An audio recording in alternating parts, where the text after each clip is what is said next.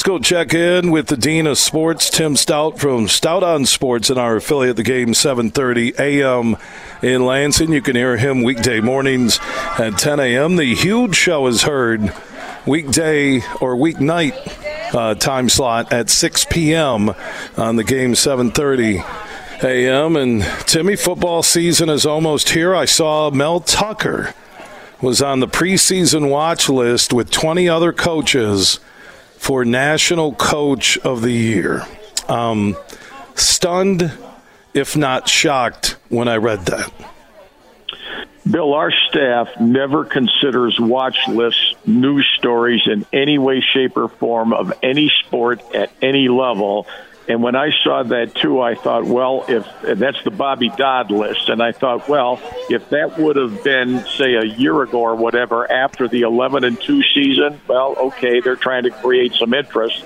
But after a 5 and 7 season with absolutely you know, limited expectations for this fall. When I saw that, I told our staff, I said, this is why we do not honor or recognize or publicize any watch lists of any kind because all they are are rhetorical ways of drawing up publicity for something that really isn't realistic.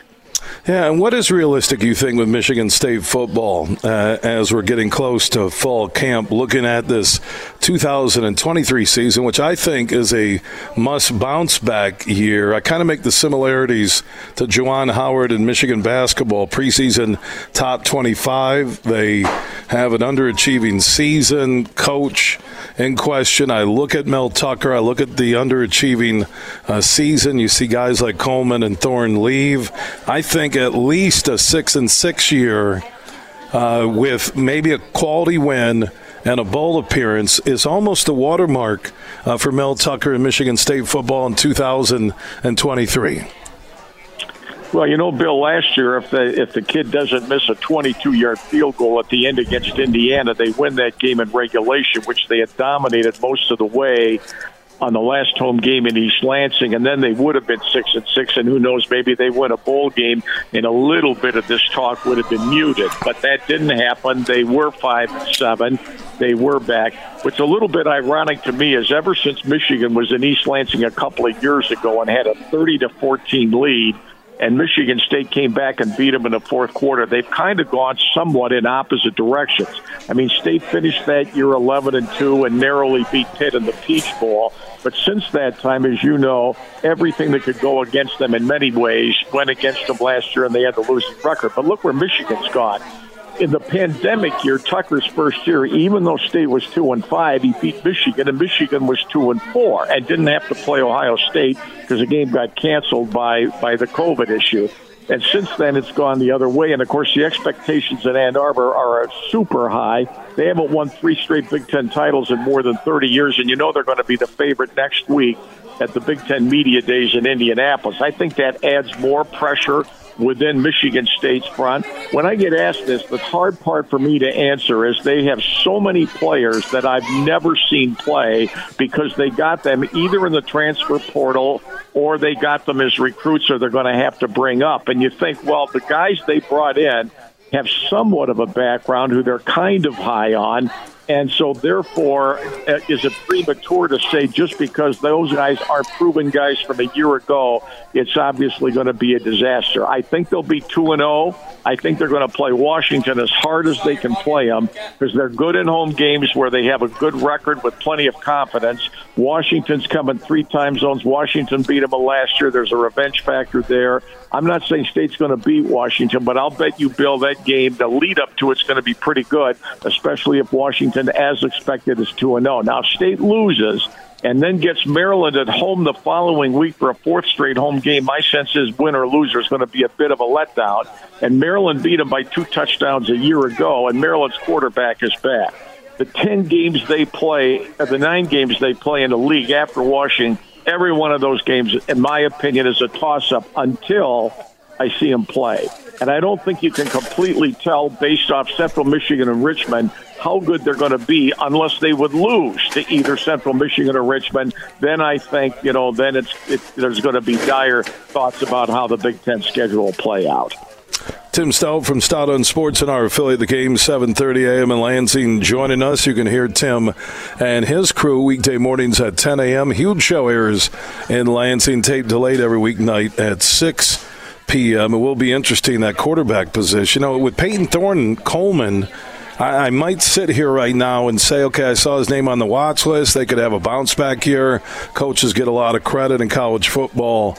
Uh, it, it's kind of like recycled credit because they were bad one year and they come back and they go uh, eight and four. But Noah Kim uh, looks like he'll be the Michigan State QB. And I was reading Comparoni from SpartanMag.com, and uh, they think Kim will be serviceable. Obviously, he's playing D1 football. Uh, those early games are going to be big for Kim uh, to get this offense uh, under control and also just grow as a Big Ten quarterback. Yeah, I agree, Bill. I think it's a break for Kim assuming he's the guy, and I have no reason to believe he will not be, that he's going to get two home games against teams that State's going to be favored to beat. Now, how much he comes along and whether he can handle the Washington game, assuming Michael Penix, the Heisman candidate, is on the opposite side of the field, isn't injured, and will play in that game. You know, Penix completed 21 straight passes against State a couple of years ago when he was playing for Indiana. So it won't be the first time he's been in the stadium. I do think Washington gets a break and that it's a 5 p.m. game, so it's 2 p.m. on the West Coast, like a normal afternoon game. I think, you know, Kim legitimately in the offseason bill gave Michigan State's coaches pause to think about maybe this is the guy we'd be better off with over Thorne. But I've been a Thorne guy. He comes from a coach's background. He's a team guy all the way. He has tremendous experience. He's had success. I just think last year so many things went against him, and there were close games that didn't go his way. If I was Central Michigan coach Jim McElwain, all I know is I'd rather go into the game in East Lansing facing Kim with little experience than against uh, Payton Thorne, who had well over two full years as a starter. And how many times do Big Ten uh, teams have quarterbacks coming back after two full years as a starter? And of course, State now is almost starting from scratch. And if he gets injured, if you don't think they got experience now, behind them, they have even less experience than that. And they were able, you know, to try to jury rig Thorne together over a couple of injuries last year. And I think they played a part, Bill, in part of his issues. He couldn't run as much as he wanted to. He didn't have Kenneth Walker for other people to target on the defense. I think that played into the whole thing for him. So now it's wide open for the Central Michigan game on the night of September 1st. Tim Staudt, Staudt on Sports on our affiliate, the game 7:30 a.m. in Lansing, joining us on the Roast Umber Coffee uh, guest line uh, this summer. Running into a lot of Michigan State fans at all the live broadcasts and events I've been to. A lot of people ask me about this Michigan State basketball team, and obviously, I think they're a national championship contender along with Purdue in the Big Ten. And then I'll look at it think if this roster is depleted a year from now, less than a year from now, uh, will Izzo come back and ramp it up for another group if he has a couple of ones and duns? He loses the majority of his veterans, uh, and they had a great year. That could it be a Final Four, Big Ten title? Could it be a national championship? What do you think the clock is? And it's Tom's personal clock. Timmy, on how much longer he decides to stay and coaching, which is really different now when you look at NIL and the transfer portal. Well, he's going to turn 70 in January, and it's hard to believe it's 28 years for him now as the head coach. There are a lot of things you're right, Bill, he does not like about college basketball, but he's been that way for years. I think the litmus test for him all along is can he still get quality recruits? If he can, I think he can tolerate almost anything because this is what his life is, it's what he likes to do. He's told me through the years, Bobby Knight and Gene Keady didn't take a stupid pill they got out because they couldn't get the players anymore that they were getting when they were in their prime. And I think as long as he can still recruit to the level that gives him hope that they will be an elite program, I think that, you know, fuels him every year. Then that assumes that his health is going to remain the way it is and his enthusiasm. He has tremendous energy, as you know. I mean, he just came back last week from spending two nights on an aircraft carrier as a guest of the military in San Diego. He was on the Carl Vinson for a couple of nights. He just got back from that. I mean, you know, you know, he never lets the grass grow underneath him during the off season whatsoever. He takes part in all kinds of different activities getting to the year.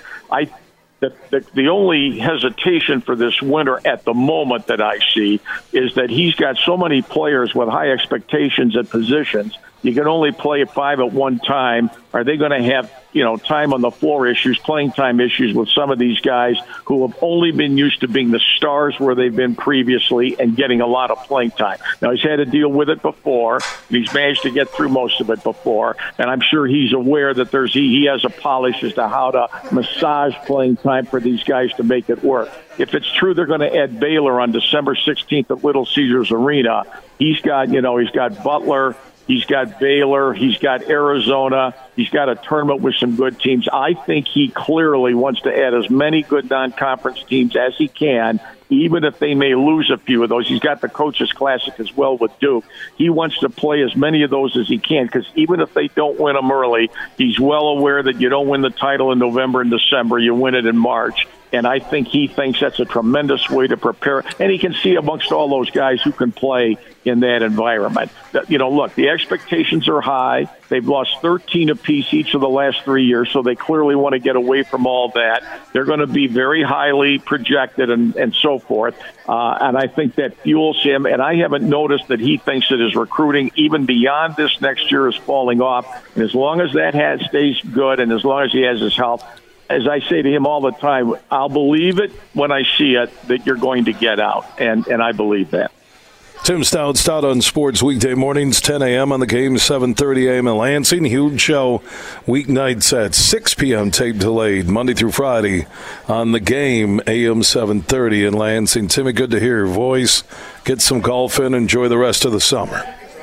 Absolutely, Bill. Enjoy the show all the time. Stay in touch. Talk to you soon. All right, Tim Staudt joining us on the Roast Umber Coffee Guest Line.